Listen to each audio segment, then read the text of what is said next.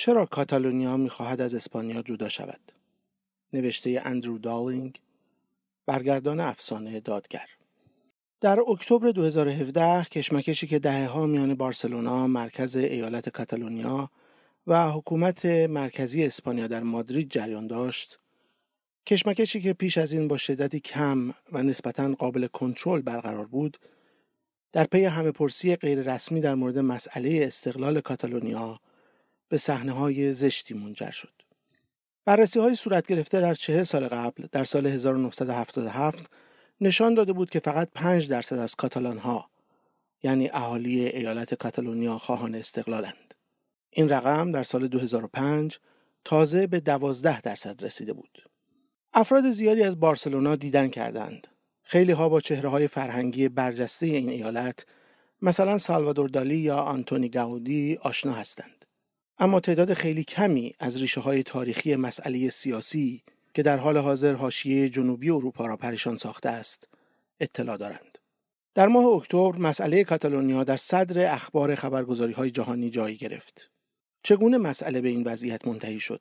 در اواخر صده های میانه کاتالونیا منطقه‌ای که گوشه شمال شرقی شبه جزیره ایبریا را در بر می‌گیرد بخش اصلی پادشاهی آراگون بود.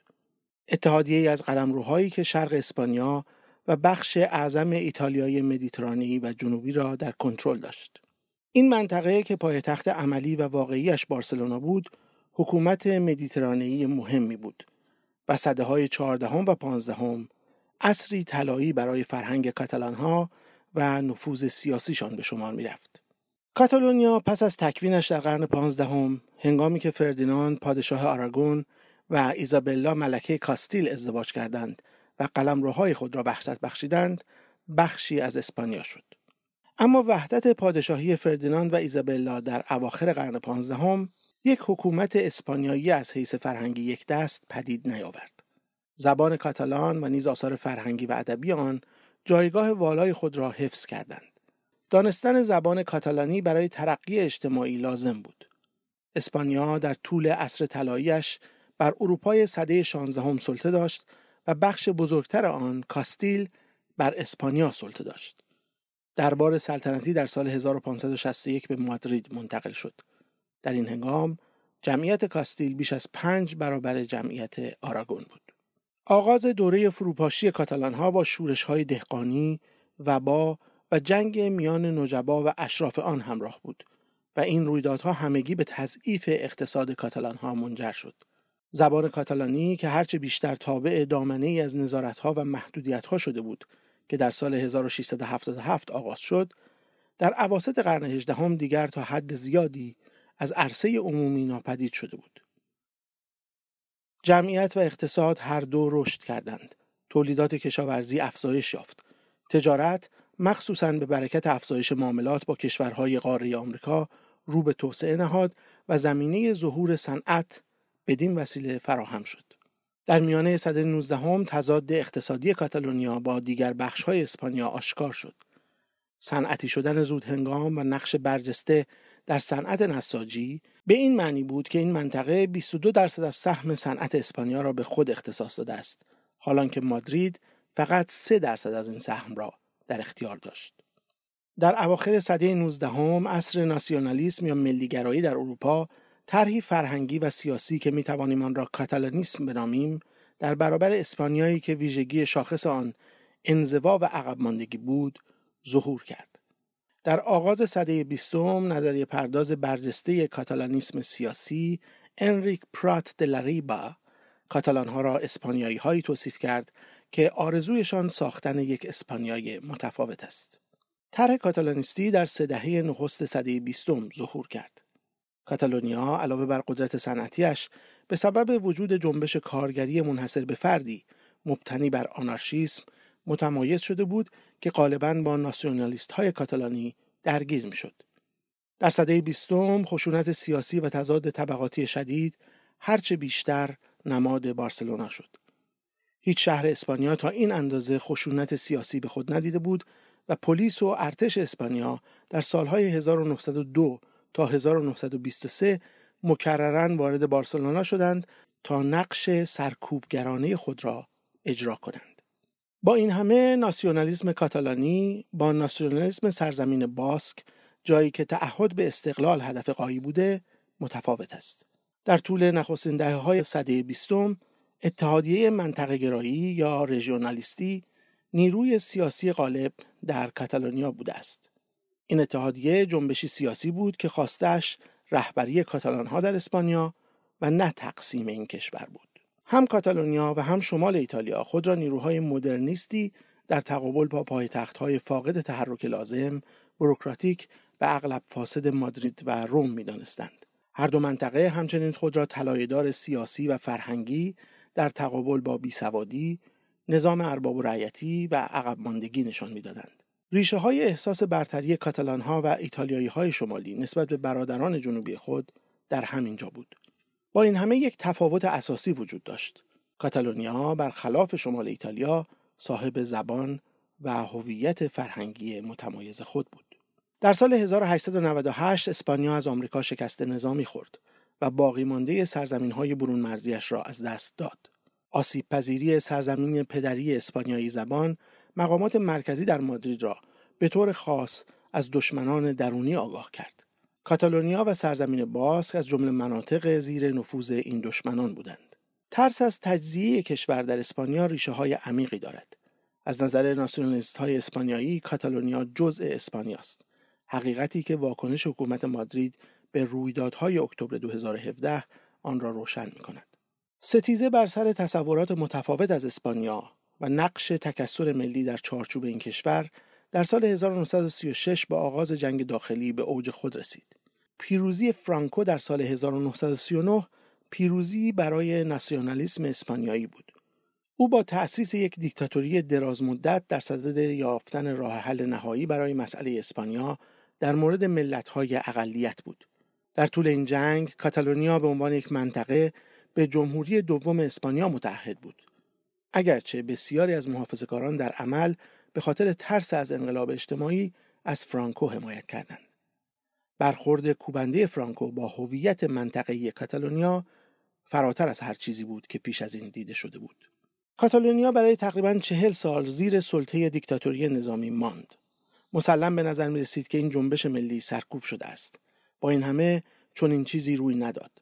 ناسیونالیسم و هویت کاتالانی ساکت و غیر فعال ماند. اما در پایان دیکتاتوری فرانکو در سال 1975 با ریشه های استوارتر در مقایسه با دوران پیش از جنگ داخلی از نو ظهور کرد. وقتی در میانه سالهای دهه 1970 اسپانیا وارد عصر دموکراتیک جدیدی شد، بار دیگر با مسئله کاتالان ها مواجه شد. توافق معروف به نظام نیمه خودگردانی که در سالهای 1978 تا 1981 منعقد شد، به کاتالونیا و 16 منطقه دیگر پارلمان های منطقه‌ای خود را داد. در همان حال قانون اساسی جدید اسپانیا در سال 1978 وحدت اسپانیا را به عنوان یک قالب دائمی تثبیت کرد. میراث رژیم فرانکو در سال 1975 پایان نیافت. اسپانیا در دوران حکومت فرانکو به مدرنیزاسیون اقتصادی روی آورده بود و بقیه مناطق اسپانیا شکاف اقتصادی و فرهنگی با کاتالونیا را رفو کرده بودند. به نظر می رسید که مادرید در سالهای دهه 1980 ردای فرهنگی را از بارسلونا گرفته است در حالی که اهمیت کشاورزی هم به حداقل رسیده بود. کاتالونیا دیگر در مقابل اسپانیای نیمه فئودالی احساس نمی کرد که به طور منحصر به فردی پیشرفته و صنعتی است. مدرنیزاسیون سریع دولت اسپانیا مخصوصا در سالهای دهه 1960 پیامدهای بزرگی برای مسیر آینده کاتالانیست داشته است. سلطه صنعتی کاتالانها در اسپانیا از میانه سده 19 تا اواخر سده 20 ادامه داشت. امروزه 18.5 درصد از تولید خالص محلی اسپانیا و 26 درصد از تولید صنعتی اسپانیا از کاتالونیا به دست می آید. جدا شدن کاتالونیا برای اسپانیا فاجعه است. از سال 1975 به بعد دگرگونی قابل توجهی در نقش و پایگاه مادرید پایتخت اسپانیا رخ داده است. نگاه سنتی به پایتخت اسپانیا به عنوان پایگاه خدمت به نظام و جایگاه نخبگان کشاورزی که بر بارسلونای صنعتی اشراف داشته باشد دیگر نمی‌تواند پایدار بماند. با این همه بسیاری از کاتالان ها به آن تلقی که از حیث فرهنگی از خودشان ساختند یعنی پیشرفته ترین قوم در شبه جزیره ایبریا همچنان پایبند هستند. پیروزی مادرید پس از رژیم فرانکو و نفوذ در حال کاهش بارسلونا و به همراه آن کاتالونیا باعث رشد جنبش طرفدار استقلال در دوران معاصر شده است. با این حال در زیر چتر ناسیونالیسم کاتالانی اشتیاق به استقلال تحولی است که تقریبا در این اواخر پیش آمده است. تا اواخر سالهای دهه 1930 و آغاز جنگ داخلی جنبش کارگری کاتالانی که همیشه مخصوصا در کاتالونیا و به سبب صنعتی شدن این منطقه قدرتمند بوده به علت وابستگیش به سندیکالیسم آنارشیستی در اروپا نظیر بوده است. هیچ شهری در تاریخ بشر تا کنون سلطه آنارشیسم را آنگونه که بارسلونا تجربه کرده تجربه نکرده است.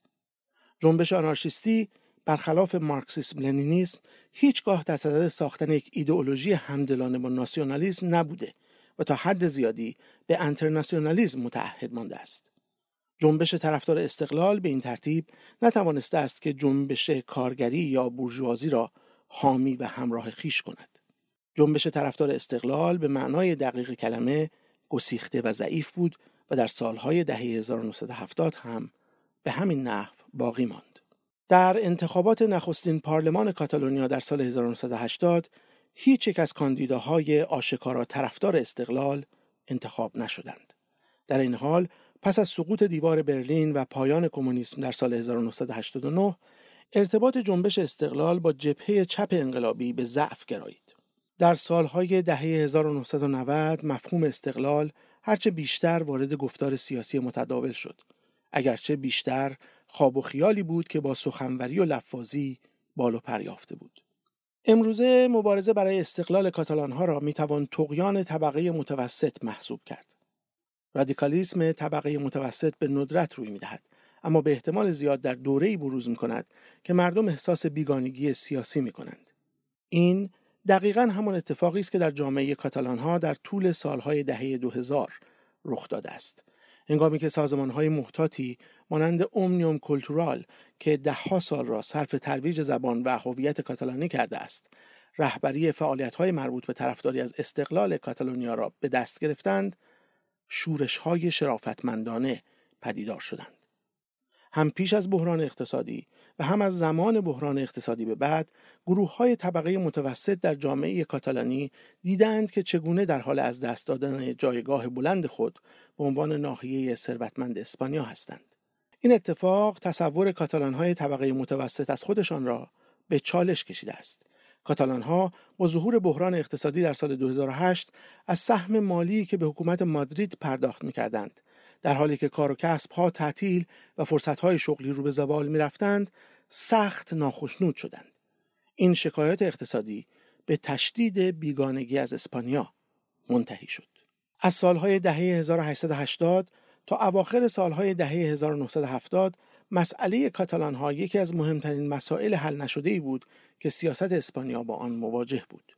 با پس گرفتن قدری خودگردانی در سال 1978 که از جمله متضمن بازگشت جوزپ ترادیاس رئیس حکومت در تبعید کاتالان ها بود به نظر می رسید که مسئله ای که رژیم های مختلف قادر به حل آن نبودند بالاخره راه حلی رضایتمندانه یافته است توافق سال 1978 در کل موفقیت آمیز بود تا اینکه بحران اقتصادی سال 2008 آن را برهم زد. به همین سبب است که از اواخر سالهای دهه 1970 تا حدود سال 2005 هنگامی که ناظران به اسپانیا نظر کردند و مسئله ناسیونالیسم را تشخیص دادند این مسئله تقریبا همیشه به سرزمین باسک مربوط بوده است. به نظر می رسید مسئله کاتالان ها مشکلی فنی و تکنیکی و حتی ملال آور است جر و بحث و مناقشاتی بر سر نظام آموزشی کاتالان ها و امور دیگر وجود داشت اما اینها به ندرت در روزنامه های خارجی انعکاس میافت. در سالهای دهه 1990 بسیاری از روشنفکران و سیاستمداران ناسیونالیست برجسته کاتالانی از این امر به هیجان آمدند که موج جدیدی از جهانی شدن در حال از میان بردن دولت ملت‌های سنتی است و فرصت‌های جدیدی را برای سرزمینی مانند کاتالونیا فراهم می کند. هنگامی که این امیدها شروع به محو شدن کردند، همین سیاستمداران در صدد برآمدند تا قدرتشان در حیطه خودگردانی را افزایش دهند. در سال 2006 احزاب اصلی کاتالان از ناسیونالیست های راست و چپ تا سوسیالیست ها و پسا کمونیست ها پیشنویس قانون جدیدی برای خودگردانی را تدوین کردند. هدف این قانون ایجاد مجالی برای تحکیم قدرت های منطقه‌ای در دهه های آینده بود. با این همه محافظه‌کاران اسپانیایی این سند را به عنوان تهدیدی برای وحدت اسپانیا تفسیر کردند و آن را به دیوان عالی اسپانیا فرستادند تا درباره آن داوری کند. چهار سال طول کشید تا دیوان عالی رأی خود را صادر کرد و وقتی سرانجام در مخالفت با قانون خودگردانی رأی داد به نظر می رسید که این داوری وضعیت را خرابتر کرده است چرا که کاتالونیا و اسپانیا در بطن بدترین بحران اقتصادی از دهه 1930 به بعد قرار داشتند این باور در همه جا رواج یافت که کاتالان ها با ماندن در کشور اسپانیا قادر به تحقق بخشیدن به هیچ طرح و برنامه مطلوبی نیستند پس از سال 2010 حمایت از استقلال سال به سال بیشتر رشد کرد و حتی به ارقامی بالاتر از 50 درصد در سال 2013 رسید. گرچه پس از آن کاهش یافت. از سال 2012 هر سال تظاهراتی همگانی در 11 سپتامبر برگزار شده است. استقلال برای کاتالونیا بزرگترین و برجسته ترین جنبش سیاسی در منطقه شده است. اگرچه روشن نیست که این جنبش حمایت حتی نیمی از جمعیت کاتالونیا را داشته باشد. اقدامات کاتالان ها برای جدا شدن از اسپانیا و تصمیم قطعی حکومت مادرید برای بازداشتن آنها از این کار به این معناست که ستیزه ای که زمانی شدت کمی داشت اکنون به مرحله جدید رسیده است. مسئله کاتالان ها مهمترین مسئله سیاسی اسپانیا شده است.